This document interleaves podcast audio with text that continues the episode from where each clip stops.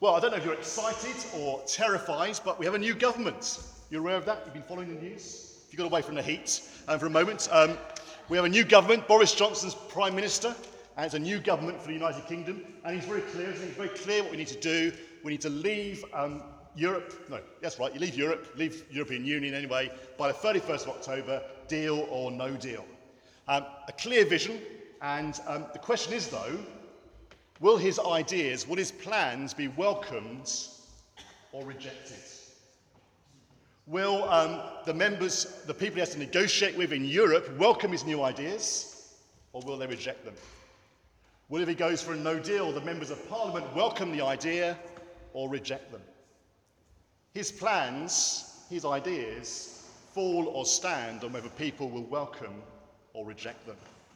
And yet he's very clear what his plans are. And, and this week he drew together a new cabinet, um, got rid of some of the people that were against him. Um, and on Thursday morning, he got the cabinet together and he gave them a team talk. This is what we're going to do. This is where our aims. This is our purpose. This is where we're going. Well, that's the news. but what's that got to do with our passage? Well, in this passage, Jesus is drawing together 72 of his followers a new team, bigger than a cabinet, is a big team, and he's sending them out to prepare for him to go and visit several villages and towns ahead of him, probably 30 or so. Uh, and he's sending them out with a clear vision. And his vision is not a vision about the United Kingdom, but a vision about the kingdom of God. Jesus is coming, bringing in God's kingdom. And this is far more exciting, this is far more wonderful than anything any British government will do, no matter what you think about them. And Jesus is building up a team around him. And in Luke chapter 10, the passage that Tim read to us a moment ago, we are hearing Jesus' team talk to those 72. And it's about the kingdom coming and about preparing the way for the kingdom to come, for God's kingdom to come. And the question again is will people welcome it or will people reject it? But the difference here is that God's kingdom does not depend on how many people but welcome it and how many people reject it. God's kingdom will come what may. But the question for each person, for each individual that will hear the message, that will meet the messengers of Jesus, that will meet those 72, is will they welcome God's kingdom? Will they welcome Jesus' messengers or will they reject them? As um, Jesus comes and brings these um, 72 together, this is a moment in Luke's gospel where things are really exciting. Um, the beginning of chapter 9, Jesus sent out 12 people, the 12 disciples. He sent them out to do a very similar mission to go out and tell people the good news. Uh, and those 12 disciples in chapter 9 came to realize who Jesus was. They realized he was the Son of God, he was the Christ. And now Jesus is gathering even more people to work with him. The team is growing, the team is building. Now there's 72 going out. There's a time of excitement, there's a time of momentum, there's a time of growth in God's kingdom, in Jesus' work, in Jesus' mission. But it's also a time of foreboding. Because in Luke chapter 9, immediately before this passage, Jesus has told them that he's going to be rejected by the leaders in Jerusalem. And not just rejected, they're going to have him killed. He's told them that twice in Luke chapter 9. And then in Luke chapter 9, verse 51, we're told that Jesus resolutely set out for Jerusalem. Jesus was heading or his crucifixion. As he went, even in chapter 9, verses 52 to 54, already people are beginning to reject him. A Samaritan village doesn't want to have anything to do with him because he's heading for Jerusalem.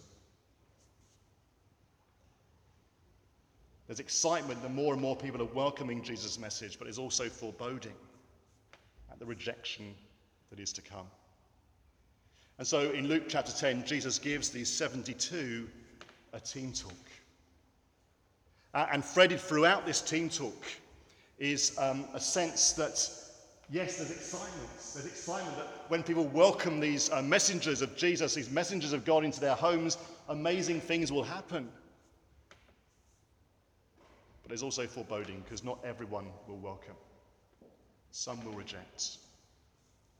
That was true then, and that's true now. It's true throughout history. As we go out into the world as Christian people, as we go out and seek to share the good news of Jesus, as we go out and seek to, to bless people and show God's love to people, as we go out as people that are known to be God's people, as followers of Christ, some people will welcome it and exciting things will happen, and some will reject us.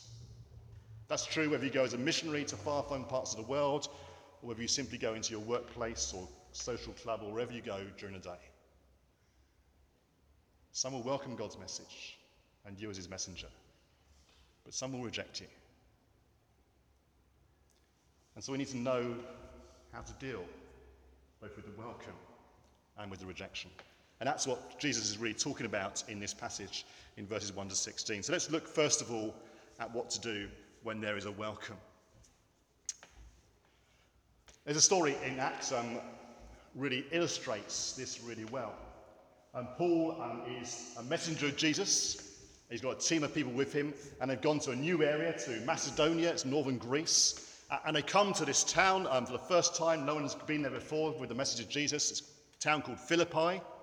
Uh, and it's a Roman town in the middle of a Greek area, and there's hardly any Jews there. And so Paul, when he arrives, normally would go to the Jewish synagogue, but there's no Jewish synagogue. There's no one, obviously, for him to go to and be welcomed by.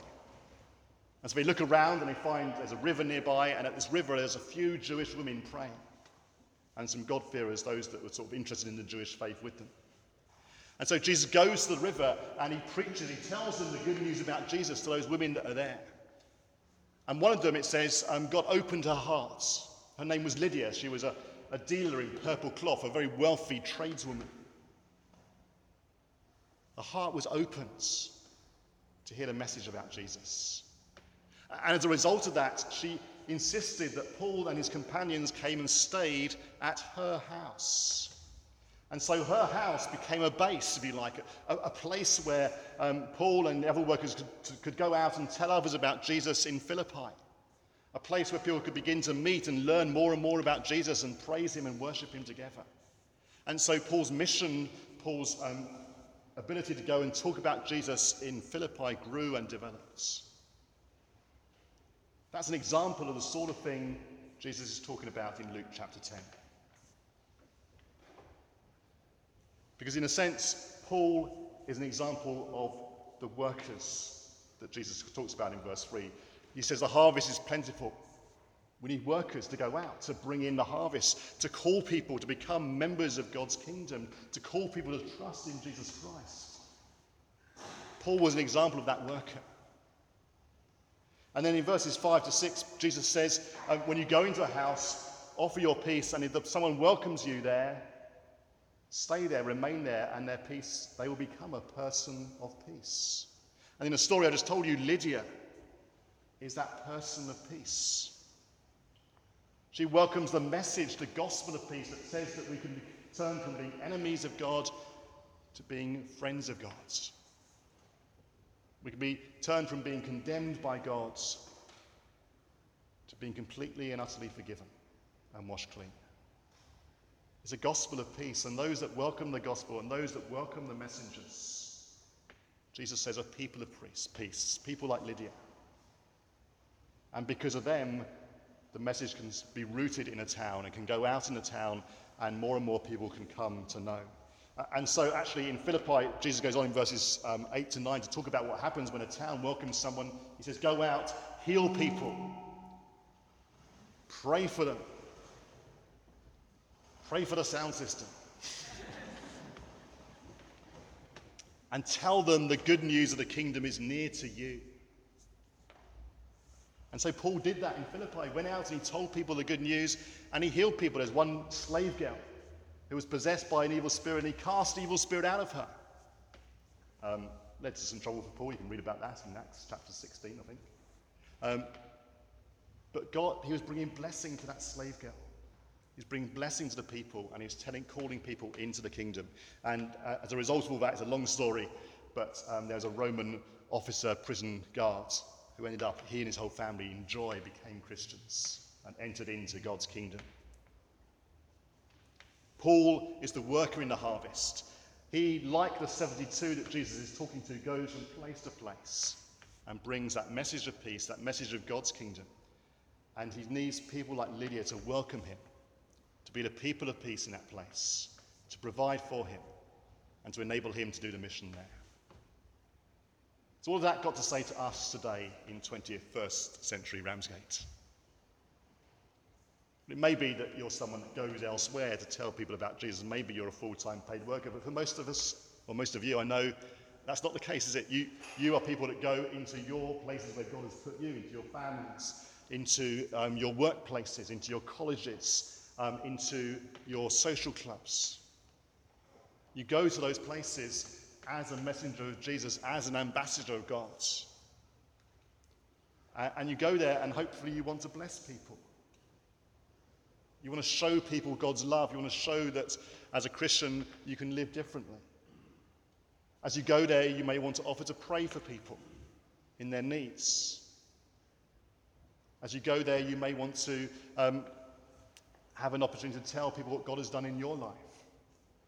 As you go there, you want to tell people what Christ can do for them in bringing them to be reconciled with God and find peace with God. And as you go, look out for people of peace. Look out not for those that ignore you or reject you, but look out for those that welcome you. Those that see something in you because you're a Christian and want to be friendly with you as a result. Those that might, as a result, help invite you to join their group of friends, to meet with them over coffee, to get to know them. Stick with such people. Don't move around from place to place, as Jesus says. Stick with those people. Build up your friendship. Be willing to receive from them, to accept the blessing they'll give to you, the friendships they'll give to you, the hospitality they might show to you. But also seek to bless them with the good news of Christ, offering to pray and so on. That's the sort of thing Jesus is talking about here. That is the sort of ministry and mission we should be about. As you meet with people of peace and you rejoice and excited about what God's doing in their lives, then God will use that and will grow the work in wherever God has put you. That's the first thing we can learn. The second thing we can learn is this actually, in some ways, Jesus here is talking to people that are given up their time and their will to go out and do a particular mission, a particular role.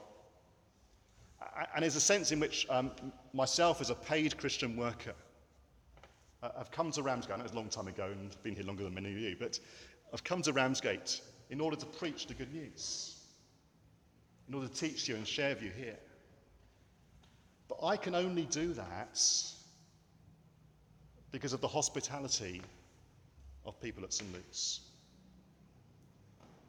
I can only do that because you at St. Luke's give generously in order to maintain the vicarage and the house where I can work from and look after my family. I can only do that because you at St. Luke's give generously in order that I can be paid enough money to, to provide for my family and to free me up to do this work. In a way, when you give to the church, it's not just throwing money into a pot, you're acting as people of peace. You're providing hospitality for God's workers. And I hope you're excited by that. Of course, it needs not just about money, it's about friendly welcome and support as well. I appreciate the prayers and the friendship and the kindness that so many of you show me. But actually, we need to see ourselves as we support Christian ministry in our places as people of peace, like Lydia, helping to support and grow the work. But thirdly, shouldn't our vision be for that work to grow? Jesus says in verse 3 the harvest is plentiful, but the workers are few. There's an excitement, there's an opportunity that more and more people can come to be welcomed into God's kingdom, but they need people to go and tell them. At St. Luke's, we have lots of things going on here. We, we have a youth group where we have at least 20, we're usually around about 20 each week, many of whom don't go to church, many of whom are from families that don't go to church. It's a great opportunity. Wouldn't it be fantastic if um, we could pay not just for a vicar, but actually for other workers to come, to build up that work amongst young people. Wouldn't it be fantastic if people from this church were people that would, would be so excited and called by God to go into paid Christian work? It's happened in the past. I think of Greg Venables, those of you who've been here a long time will know him, he's gone out and been actually now an archbishop in South America. We're we praying that it might happen again in the future? Jesus says, Pray that God will send out more workers into the harvest fields. Will we be a church that sends people they might be welcomed and go and spread the good news? I hope you're excited about what Jesus is talking about here.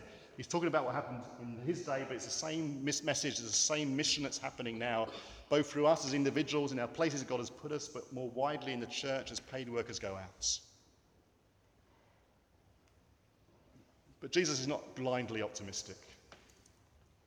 Jesus knows that as well as a welcome, there'll be times when, as God's messengers, we will be rejected. And he talks about that throughout this passage as well, and more so as we go on to the next bit. If you're looking for a story of rejection of God's messengers in the Bible, there's none more powerful or more horrific than the story of Sodom. It's back in Genesis. Um, God has heard of how wicked and awful this place is, this town which near, was, was near where the Dead Sea is. And so he sends two angels. They probably appeared as men, and they went to Sodom to see what the town was like. And when they went there, they were, were welcomed by one family, by Abraham's nephew Lot, and they went into his house. And that night, however, all the men of the town came out and bashed on Lot's door and said, Give us the men that have arrived. We want to rape them. Horrific, isn't it? This is the total opposite of any welcome. This is absolute and utter abuse.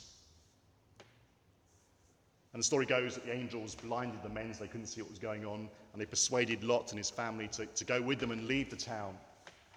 And the next day, God sent fire on the town and completely destroyed Sodom and the neighboring Gomorrah because of their wickedness.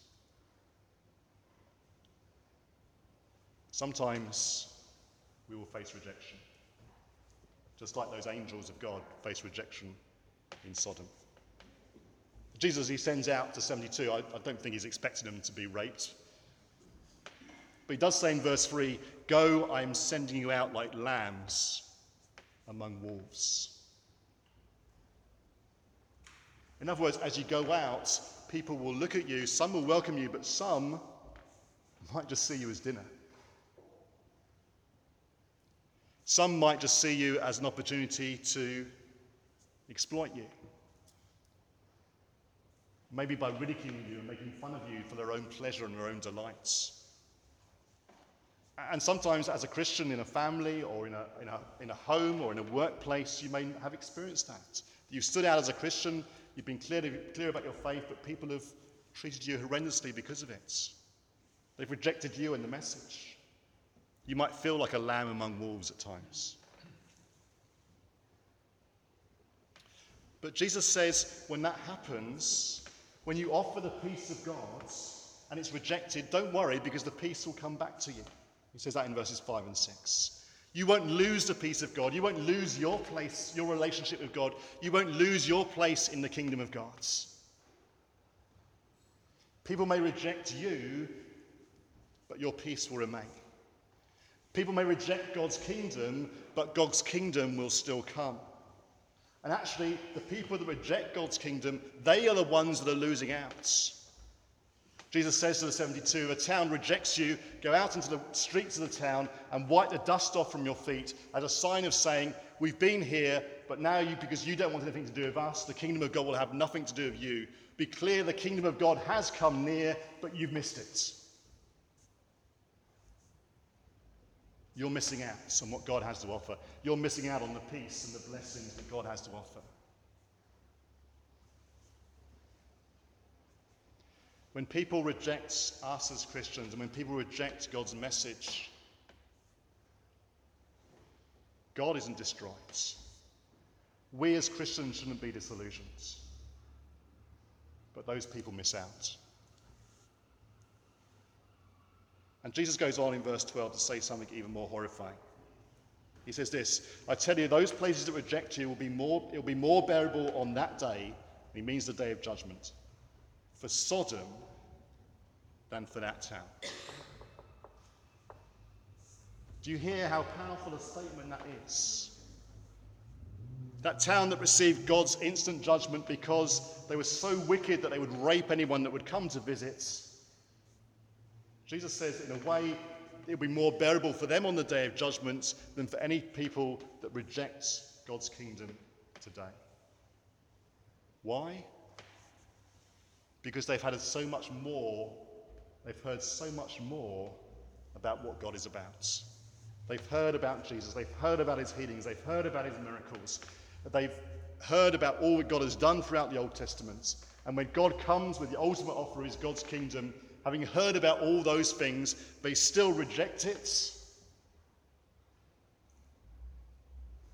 then they deserve to be much, judged much more strongly than the people of Sodom, who, wicked as they were, had no chance to hear, no chance to respond, no chance to repent. And Jesus goes on to talk about the towns that he had visited, the towns he'd done miracles in, and he compares them with some of the towns of the Old Testament that were condemned by the Old Testament prophets, and says actually it'll be worse for them. Worse for the towns that he's visited because they've seen his miracles and still they have not welcomed God's kingdom.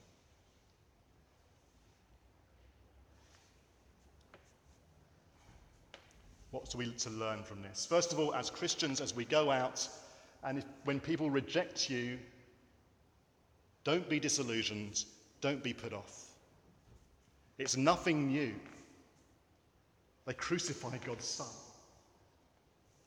I think the problem with Christians today is so often we go out with enthusiasm, we want to share the good news, and as soon as we hit some person that's disinterested or uninterested or takes the mick out of us, we give up. Jesus says, don't give up. The kingdom of God is still true. It doesn't depend on them they're rejecting it, it's their loss. Keep going. Keep persevering. Look for the way people that will welcome you and excited about them. You may have to let go of those who reject the message. So, what do we learn from all of this? What conclusion can we come to? Well, in a way, verse 16 is the conclusion of the whole passage. Jesus in verse 16 says,